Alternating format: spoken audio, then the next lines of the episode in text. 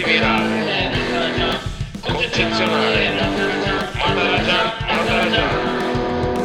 Benvenuti e... Benvenute. Noi siamo Gian. E Marta. Marta parla dagli studi di Samba Radio a Trento. Gian parla dalla cucina di Nescollen. Questa è la puntata 00, primissima puntata di Matarajan. Ma che cos'è Matarajan? Matarajan. No, cos'è Matarajan? cos'è? Cos'è Matarajan? Cos'è Matarajan? Cos'è Matarajan? Beh, Matarajan è uno spazio eh, di condivisione. Pausa di riflessione. Matarajan è un luogo in cui si raccontano le cose eh, che sono successe, le cose che si sono bloccate nel cervelletto, nello spazio del cervello in cui si dimenticano, cioè tra il dimenticare e il ricordare. Quindi Matarajan le richiama a galla, diciamo. A Matarajan proveremo a esplorare tutta una serie di appunto ricordi, aneddoti che si sono incastrati, che si sono sperduti e partiremo con un tema di grande popolarità che sicuramente appassionerà tutte e tutti i nostri ascoltatori. La prima puntata è dedicata ad aneddoti legati alla Turcologia. La turcologia è tutto ciò eh, che è turcico, quindi è tutto ciò che è legato, eh, che riveste, ricopre tutto quanto lo scibile turcologico, quindi dalle origini delle- dell'etnia turca alla formazione della vera e propria Turchia, quindi con la Turchia statuale, con i confini di cui, che conosciamo adesso, no? però comprende proprio tutta la sfera turcica che viene da molto prima, come tu ben sai, rispetto alla formazione della Turchia. Abbiamo scelto la turcologia perché di fatto era il nostro punto in comune. Giusto. Abbiamo detto perché non valorizzarlo, visto che non credo che moltissime persone sappiano così tante cose attorno alla turcologia, Mm, E non così tante persone le vorrebbero neanche sapere. ma magari le possiamo invogliare. certo. Il nostro obiettivo è anche un po' di incuriosire, di, di portare l'altro un po' fuori dal suo mondo e spingerlo un po' verso Oriente, come dicevi tu, Gian.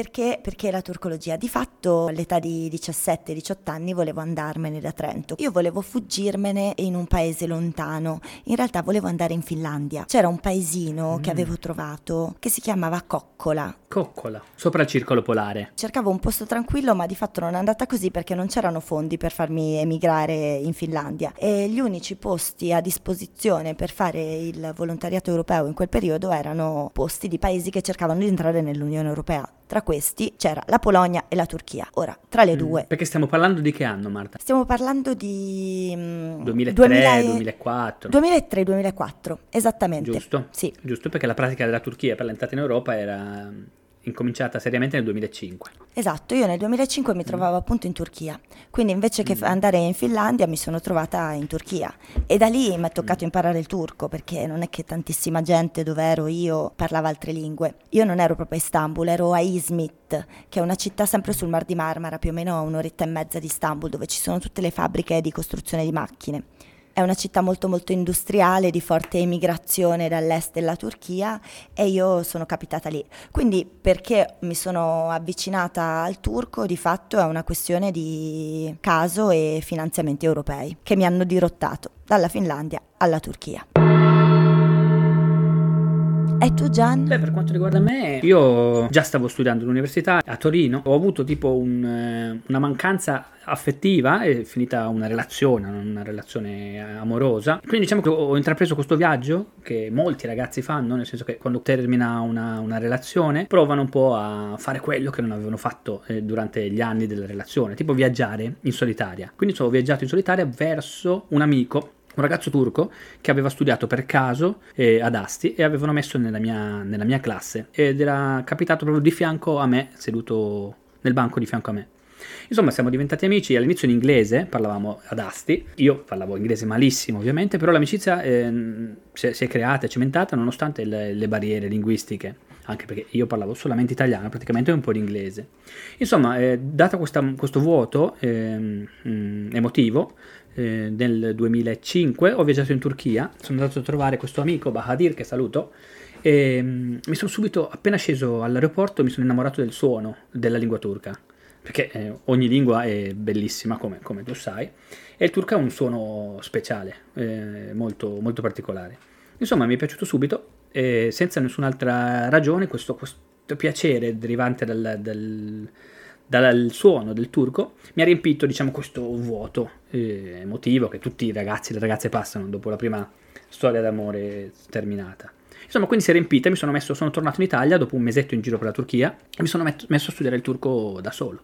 Eh, prima un po' su dei libretti da solo e poi ho cominciato, ho contattato un kebabaro a Torino che diciamo che il kebab è la porta del mondo turcico, del mondo orientale eh, in, nelle nostre città e ho chiesto se qualcuno poteva darmi lezioni di, di lingua e così ho cominciato.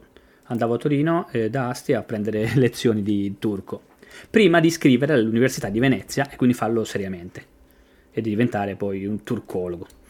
Se ci penso, Mm. questa cosa della lingua turca è veramente affascinante perché poi eh, in genere quando mh, le cose succedono nella vita si fa un po' un passo indietro nel tempo per capire dove sono i semi che c'erano già eh, in qualche modo prima ancora che le cose avvenissero. E allora mi ricordo che quando ero a Vienna in quarta superiore avevo due compagni di studentato turchi eh, Irem e Mustafa. L'aggancio proprio linguistico è stato che io stavo ascoltando in camera a Vienna, Strebersdorf, il quartiere a nord di Vienna dove, dove vivevo, stavo ascoltando la colonna sonora della Finestra di fronte, che è un film eh, molto noto di un regista turco appunto, che nella mia testa era assolutamente italiano, cioè è chiaro che poteva essere straniero, ma non avevo neanche ben individuato che fosse turco.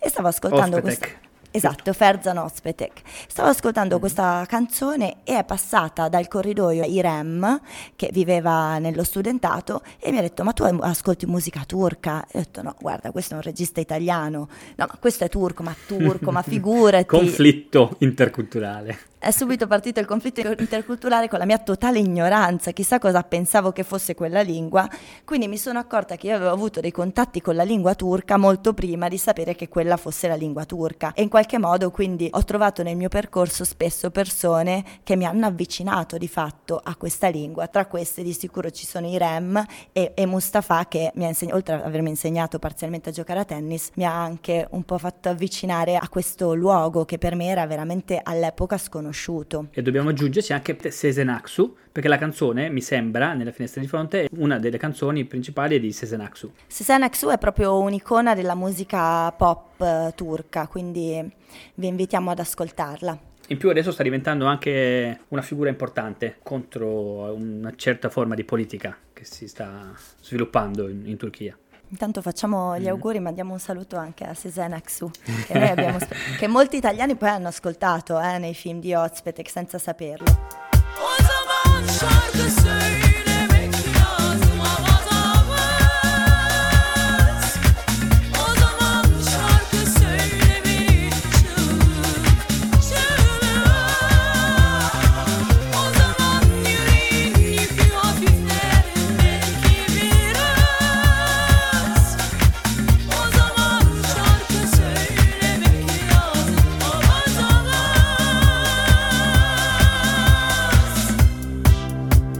Abbiamo qualche altro aneddoto caldo su questo mondo? Beh, un aneddoto che mi piace sempre ricordare è quello di eh, Orhan Pamuk, il mio incontro con Orhan Pamuk. Eh, adesso non so se vi ricordate, ma eh, nel 2005 Orhan Pamuk vinse il premio Nobel per la letteratura.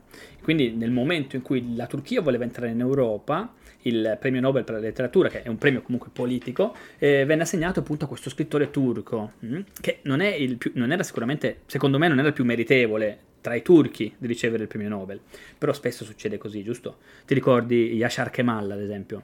Mm, Yashar Kemal sì che era meritevole del Nobel, ma i tempi erano alti e non erano maturi per riceverlo, giusto? Ora Pamuk quindi eh, prende su di sé, ehm, si prende tutti i, i complimenti che derivano da una storia letteraria turca eh, che è di spessore. Ha scritto delle opere meravigliose, comunque Orhan Pamuk. Neve è un testo straordinario, poi possiamo ricordare... um, Il mio nome è Rosso, Il mio nome è Rosso, anche quello Bellissimo. è una Mm. specie di thriller ambientato durante l'impero ottomano nel mondo dei miniaturisti. bellissimo, sì. E il Castello Bianco, possiamo ricordare che è uno dei primi, forse il primo tradotto in Italia, da eh, il professore Giampiero Bellingeri, che salutiamo. Che salutiamo assolutamente, gli mandiamo un saluto enorme. Saluto e caramelle. Piccola parentesi, il professor Bellingeri è stato il nostro prof di turco all'Università Ca' Foscari di Venezia e poi ti lascio la parola Gian, ma mi viene in mente questa cosa molto particolare. Quando studiavamo turco noi, io ricordo in aula c'erano massimo otto persone, cioè quando c'erano otto persone a lezione di turco erano tante. Mentre magari le lezioni di arabo avevano una quarantina di alunni, alunne, per non parlare di quelle di cinese e giapponese che riempivano le aule. Noi diciamo che eravamo una lingua un pochino marginale ai tempi. Sono tornata qualche anno fa a Venezia a salutare il prof Bellingeri nella sede di Cacappello e eh, ho sbirciato dalla finestra, ho visto quest'aula gremita di ragazze e ragazzi, ce ne saranno stati, gremita, Wow. ce ne saranno stati 40, insomma, se non 50. E in cattedra il prof Bellingeri che faceva lezione e era proprio una lezione di turco. Mi ricordo eh, i primi 2000 c'erano 400 iscritti l'anno alla lingua cinese, mentre in specialistica di turco ero da solo, quindi c'era solo uno studente ed ero io. Torniamo quindi All'aneddoto di Orhan Pamuk, il- l'aspetto principale è questo grandissimo personaggio come Orhan Pamuk, uno se lo aspetta sui libri o in televisione, mentre un giorno, una sera in Campo Santa Margherita a Venezia, una delle tante sere che si passavano in Campo Santa Margherita bevendo gli spritz. Gli spritz mi ricordo, tutti dicono Venezia è cara, è cara, ma agli spritz ti ricordi costavano molto poco, meno di 2 euro, con 10 euro uno era, perfettamente brillo. E io mi trovavo in quello stato, in quello stato di... eh, di di ebbrezza quando mi chiamarono dall'università eh, Ca' Foscari per dirmi che il giorno dopo eh, avrei dovuto eh, mettere le slide eh, dietro eh, a Orhan Pamuk mh, al teatro Malibran. Insomma, Orhan Pamuk avrebbe parlato insieme al professore Bellingeri in turco, io avrei dovuto ascoltare la conversazione e mettere le slide in italiano. Insomma, quindi eh, alle 11 di sera in stato di ebbrezza ricevetti questa informazione. Io, come sai, io non, essendo in questo molto eh, medio orientale, diciamo, non dico mai di no, quindi dissi subito di sì. Poi cominciai a sudare freddissimo e a dire a tutti quanti domani vado da Oran Pamuk al teatro Malibran. E insomma, mi vestì il giorno dopo con una camicia, già tutto sudato dopo 5 minuti, e arrivato lì e entrai in questo studio di registrazione professionale dall'alto, vedevo giù, Oran, vedevo Oran Pamuk piccolo piccolo sul palco in fondo con il professore Bellingeri e il, il teatro gremito, pieno di gente. Insomma, ero lì attentissimo ad ascoltare quello che dicevano e poi per cambiare le slide, no? Nel punto esatto in cui finivano eh, la frase, cominciavano, attaccavano quello nella pagina dopo. Insomma, andò tutto bene, eh, mi sembra, perché non ricevetti nessuna critica. Come forma di pagamento, eh, mi ricordo ancora, mi diedero tre libri di Orhan Pamuk, uno firmato, uno autografato, firmato da Orhan Pamuk, per me. Quello fu il pagamento, una, una- un'emozione incredibile. Grazie a quel sì da Brillo in, in Campo Santa Margherita alle 11 di sera. E questo è, questo è il mio primo aneddoto turcologico. E tu Marta, eh, cosa mi racconti? Sto pensando, allora, su Venezia non, eh, in questo momento non mi si accendono dei particolari aneddoti, però di sicuro ho l'aneddoto legato al primissimo periodo in cui vivevo appunto a Izmit, a Kogeli. Eh, io sono arrivata in Turchia che era ottobre e eravamo lì in pieno, cioè appena, era appena iniziato, neanche in pieno, era appena iniziato il Ramadan, in turco chiamato Ramazan, che appunto è il periodo di digiuno dei, dei musulmani che dura appunto quasi un mese, insomma, e io sono arrivata proprio in quel periodo.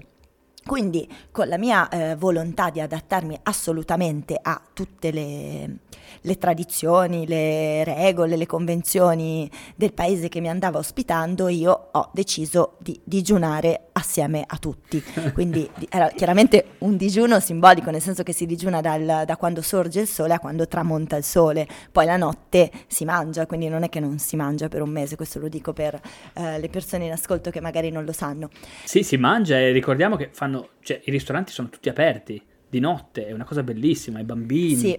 E mi ricordo davvero, una- è come un giorno però tutto scuro. La gente fa le cose che fa di giorno, ma è fuori tutto buio. Poi dipende moltissimo dal periodo dell'anno. Chiaramente in Vero. ottobre le giornate non sono lunghissime, quindi è abbastanza, non è così complicato. Se pensiamo appunto a un Ramadan estivo dove le giornate sono lunghissime, il sole sembra non tramontare mai e dove appunto non bere durante il giorno con il caldo che c'è fuori ehm, è molto più faticoso, ecco, quindi diciamo che mi è andata, mi è andata bene, è, stato, è stato gestibile.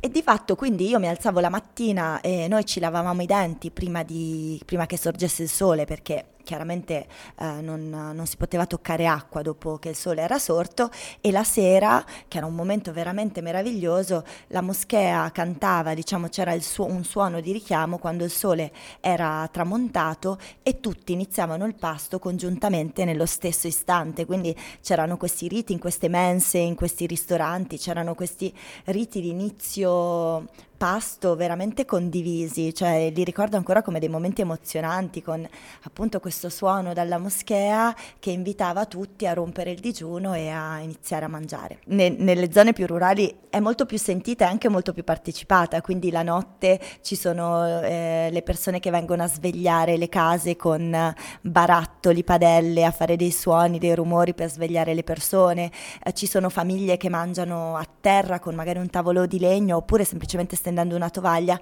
e fanno questo pasto prima che sorga il sole eh, che diventa veramente magico perché ha veramente un sapore così intimo e così di cura, ecco, di, di famiglia, di condivisione. E anche speciale, giusto? Rispetto alla routine del- di ogni giorno. Sì, Mm, Io mi immagino adesso che sono, che sono- che sono un papà, mi immagino i, i bimbi.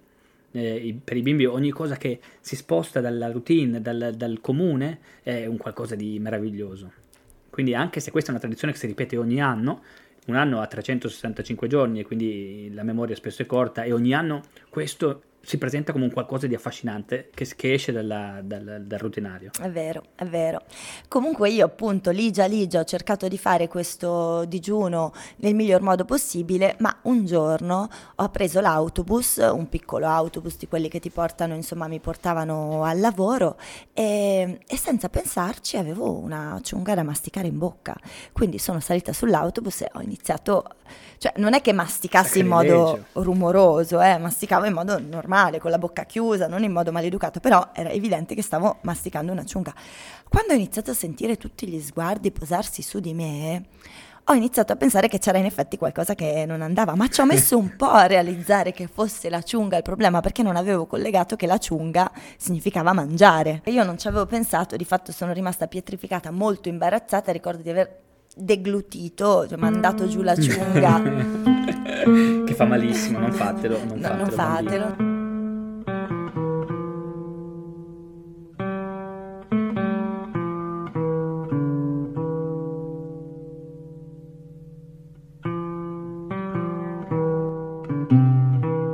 İstanbul'u dinliyorum gözlerim kapalı. Önce hafiften bir rüzgar esiyor.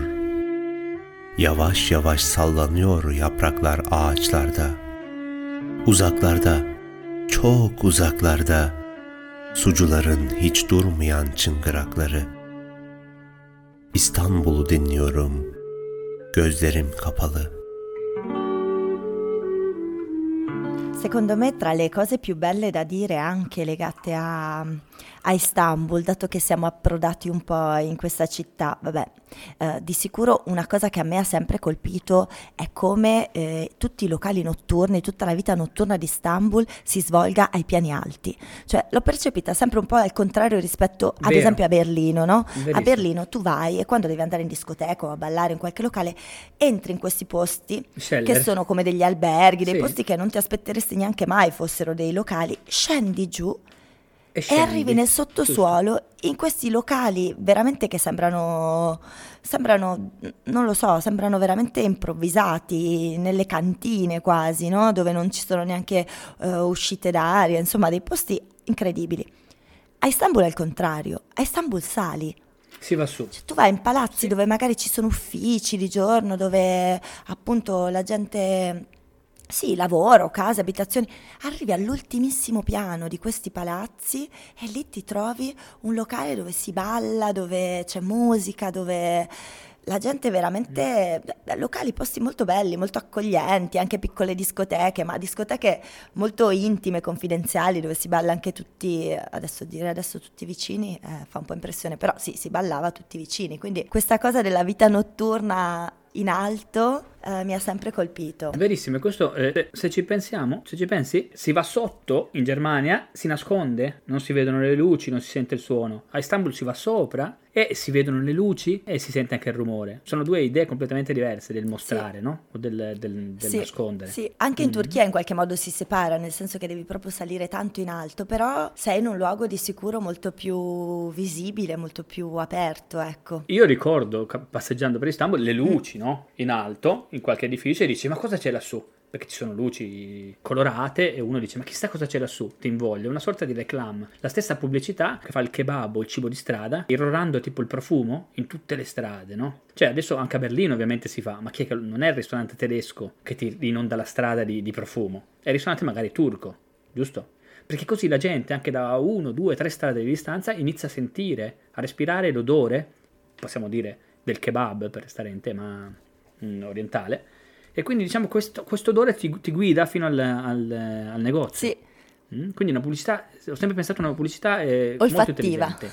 Ti pre- sì, ti prendono proprio per, per Per la pancia. naso. Giusto? Hai eh, per il naso, giusto. Beh, a proposito Eh? di cibi, di sicuro, eh, poi i cibi, a parte, vabbè, non apriamo un capitolo cibi perché eh, la Turchia è così piena di piatti, di, di pietanze che sono chiaramente non solo in Turchia, sono sparpagliate anche eh, in tutti i paesi che hanno avuto a che fare con, con la Turchia.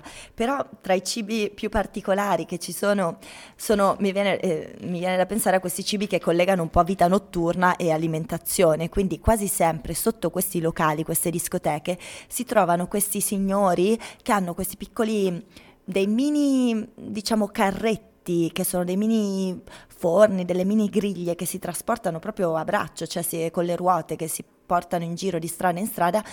Gli antenati dei food truck. Esatto, in versione in miniatura. Eh? Gli antenati Dei dei food piccoli truck. food truck in miniatura, di solito fatti appunto un po' di lamiere, di materiale un po' anche arrugginito, dove viene preparato il cocoreccio, che è questo budello, diciamo, questa parte, sì, questo, sì, ehm, sono le, le, le, le interiori, diciamo, le intestine che vengono tutte arrotolati su uno spiedo e vengono eh, cotti mano a mano, proprio come se fossero dei kebab sdraiati, dei kebab orizzontali, e vengono preparati al momento, tagliati a tocchetti con delle spezie, con dei pomodori, a volte un po' di cipolla messi nel pane e questo sono, è, è- proprio il piatto tipico di chi finisce una serata, magari ha bevuto un po', un po' brillo, scende dal locale e si fa un cocoreccio, perché si dice Buonissimo, buonissimo. si dice che questi intestini, queste budelle facciano bene dopo l'ubriacatura. Lo ho trovato, eh, altra prova di questo è la fa- famosissima, poi non so se è famosissima, a me è capitato di assaggiarla,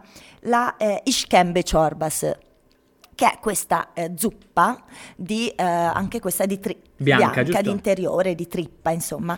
Sì, E anche buona, questa si usa, si, si dice che è la zuppa dell'ubriacatura proprio perché in genere c'è questa convinzione, evidentemente sarà anche fondata, che bere questa dopo una sbronza ti riporta completamente al mondo. Quindi a me è capitato di berla alle 5 del mattino perché poi devo dire che oltre a chi magari ha fatto una serata un po' più vivace, eh, la bevono anche magari pescatori o persone che poi inizia a lavorare prestissimo e quindi si prende una zuppa calda prima di affrontare la giornata. Quindi ricordo questi appunto sì pescatori erano quasi tutti che bevevano questa zuppa che è appunto questa zuppa bianca con dentro questi pezzettini di trippa di budello che viene anche cioè, ci deve essere anche dell'aglio dentro e viene spremuto del limone, Sì, sì, dell'olio Sì, beh, perché è bianca la zuppa? Perché è lo yogurt. C'è lo yogurt, Giusto, lo yogurt che- scembe c'è lo yogurt. Certo, yogurt, yogurt, parola turca, tra l'altro. Una delle parole, la- forse la parola turca più famosa al mondo. Vabbè, direi proprio di sì. Yogurt. Direi proprio di sì. Ciorba di sicuro è una parola che potete trovare anche in altri paesi, sto pensando di sicuro tutti i Balcani. E questa cosa della zuppa con la carne non è solo turca, se si va anche più là nel Caucaso o anche più nel centro Asia, è legata al fatto che con le qualità anche e le proprietà nu- nutritive della carne sono quasi divinizzate. La carne, diciamo, sai no, che un piatto senza carne non è neanche quasi un piatto. Quindi la carne che ti dà la forza è la stessa carne nella zuppa che ti dà eh, eh, di nuovo vita dopo una, dopo un- una sbornia, via, dopo un calo. Quindi per tirarti su da un calo, che può essere la dormita di notte, quindi si sveglia il pescatore per darsi la forza, si mangia la sciorba o si mangia il hash, in Azerbaijan o così via. Queste proprietà della carne, date da questa cultura centroasiatica che ha sempre fatto della carne e del, e del latte, principali fonti di nutrimento, che appunto ormai viene traslata ai nostri giorni, viene dato come un toccasana contro le ubriacature. È verissimo. Il cocorec, ora che mi fai ricordare, è così sano anche per il fatto che l'intestino, come probabilmente tu ben sai, non viene pulito al 100%. Ed è questo il segreto del cocorec che mi, mi raccontarono appunto dei cocorecciari, delle persone che, che vendono il cocorec. Mm. Tra parentesi, io sono vegetariano, quindi sono tutti giudizi ehm, filtrati dalla mente di un vegetariano. Quindi, se vi dico che è buono, è perché ricordo il gusto mi è rimasto, mi è rimasto come aneddoto. È un cibo della notte, ecco, quindi come tutti i cibi della notte poi hanno anche un fascino e non sono soltanto un cibo, c'è anche proprio un rito di preparazione, di, di degustazione, ecco, di, di quel, di quel piatto. Quindi se vi capita di bere eccessivamente a Istanbul o in Turchia in generale, poi andate a cercare un kokoreç o una, una ishkembe çorbas per riprendervi. Consigliato. O le midie, anche le midie, le cozze. Cozze fritte, midie tava. Cozze fritte con lo yogurt nel pane. Le cozze, sì, Mm. eh, provate anche le cozze, diciamo che anche lì ho sentito delle, delle opinioni molto contrastanti perché le cozze vendute in strada sono un po' un terno all'otto, c'è chi ti dice non provarle Questo mai, vai solo in posti certificati. E chi ti dice provale sempre. Io l'ho sempre provate, sempre. Dappertutto, in spiaggia, dappertutto. Si fermano questi ragazzi che hanno le cozze, gli, si alza la mano e si dice cozze. Loro ti portano le cozze, ti danno il limone e le cozze con il, il riso. Altro dentro. che cocco bello. Altro che quello. Buonissimo, Comunque quando si buonissimo. parla di Turchia, Mm. Gian, alla fine si va sempre a parlare di cibo, è una cosa incredibile, però eh, poi il cibo È chiama. vero, è il Mediterraneo, è il Mediterraneo, Marta. Non è solo la Turchia, noi stiamo parlando di questa esperienza nostra, ma abbiamo esperienze. eh, mia moglie ha vissuto in Grecia tanti anni e la Grecia le stesse. Si possono dare gli stessi. fare gli stessi complimenti ai greci o agli italiani o ai libanesi, no? Sul cibo. Perché gli ingredienti Sì. sono quelli. A questo punto noi dobbiamo forse lanciare l'argomento della prossima puntata, perché qui stiamo arrivando, cioè stiamo arrivando a una certa durata, qui dobbiamo piano piano salutare i nostri ascoltatori e ascoltatrici Eh, purtroppo, purtroppo il nostro tempo è e arrivato. quindi, e quindi eh, eh, che- che cosa- di cosa parleremo? Cioè, che aneddoti andremo raccogliendo fra due settimane? Io direi così, andando a braccio, direi che dato che abbiamo messo un piede verso Oriente, potremmo continuare verso Oriente.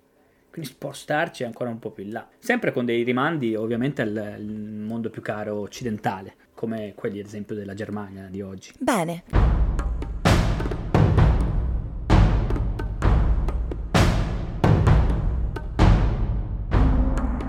Direi di ringraziare chi ci ha ascoltato finora. Grazie, grazie a tutti davvero. Per noi è stato un piacere provare ad andare un po' indietro nel tempo, ma anche andare a pescare tutta una serie di aneddoti che vogliono essere anche dei pretesti per eh, riaprire un po' le valigie della memoria, anche della propria memoria personale, perché può essere, può essere che lì ci sono delle piccole perle che sono andate un po' sbiadendosi e che vale la pena tirare fuori e ricondividere, anche perché chissà che qualcuno che vuole fare un viaggio in Turchia non possa sfruttare uno dei nostri consigli, uno dei nostri aneddoti, in modo che diventino un po' anche un patrimonio condiviso. Quindi, se avete delle storie, degli aneddoti da raccontare sui temi che noi abbiamo lanciato, non esitate. Noi siamo qua per ascoltarle. Assolutamente, non Volentieri. esitate a scriverceli, a comunicarceli. E direi che ci salutiamo. Sì, io volevo ancora ringraziare i- per la sigla i Book and Pipe nella loro versione italiana di Lettere e Tubi. Li ringraziamo. Vorrei dedicare la puntata a mia mamma e mio papà che, che ci ascoltano. Ringraziamo chiaramente anche Samba Radio che ci permette di mandare in Certamente. onda questo programma. Marta vi sta parlando da Trento, proprio dagli studi di Samba Radio, mentre Gianna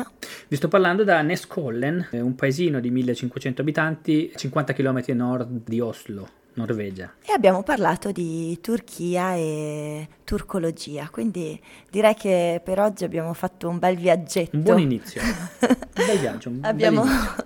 abbiamo spaziato un po', abbiamo spaziato un po'. Direi allora alla prossima. Raccogliete aneddoti, pensieri e a presto. A presto, arrivederci. Ciao. Ciao, e stoppiamo? 3, 2, 1, stop. Terrebiale, antivirale, concezionale, mataragian, mataragian.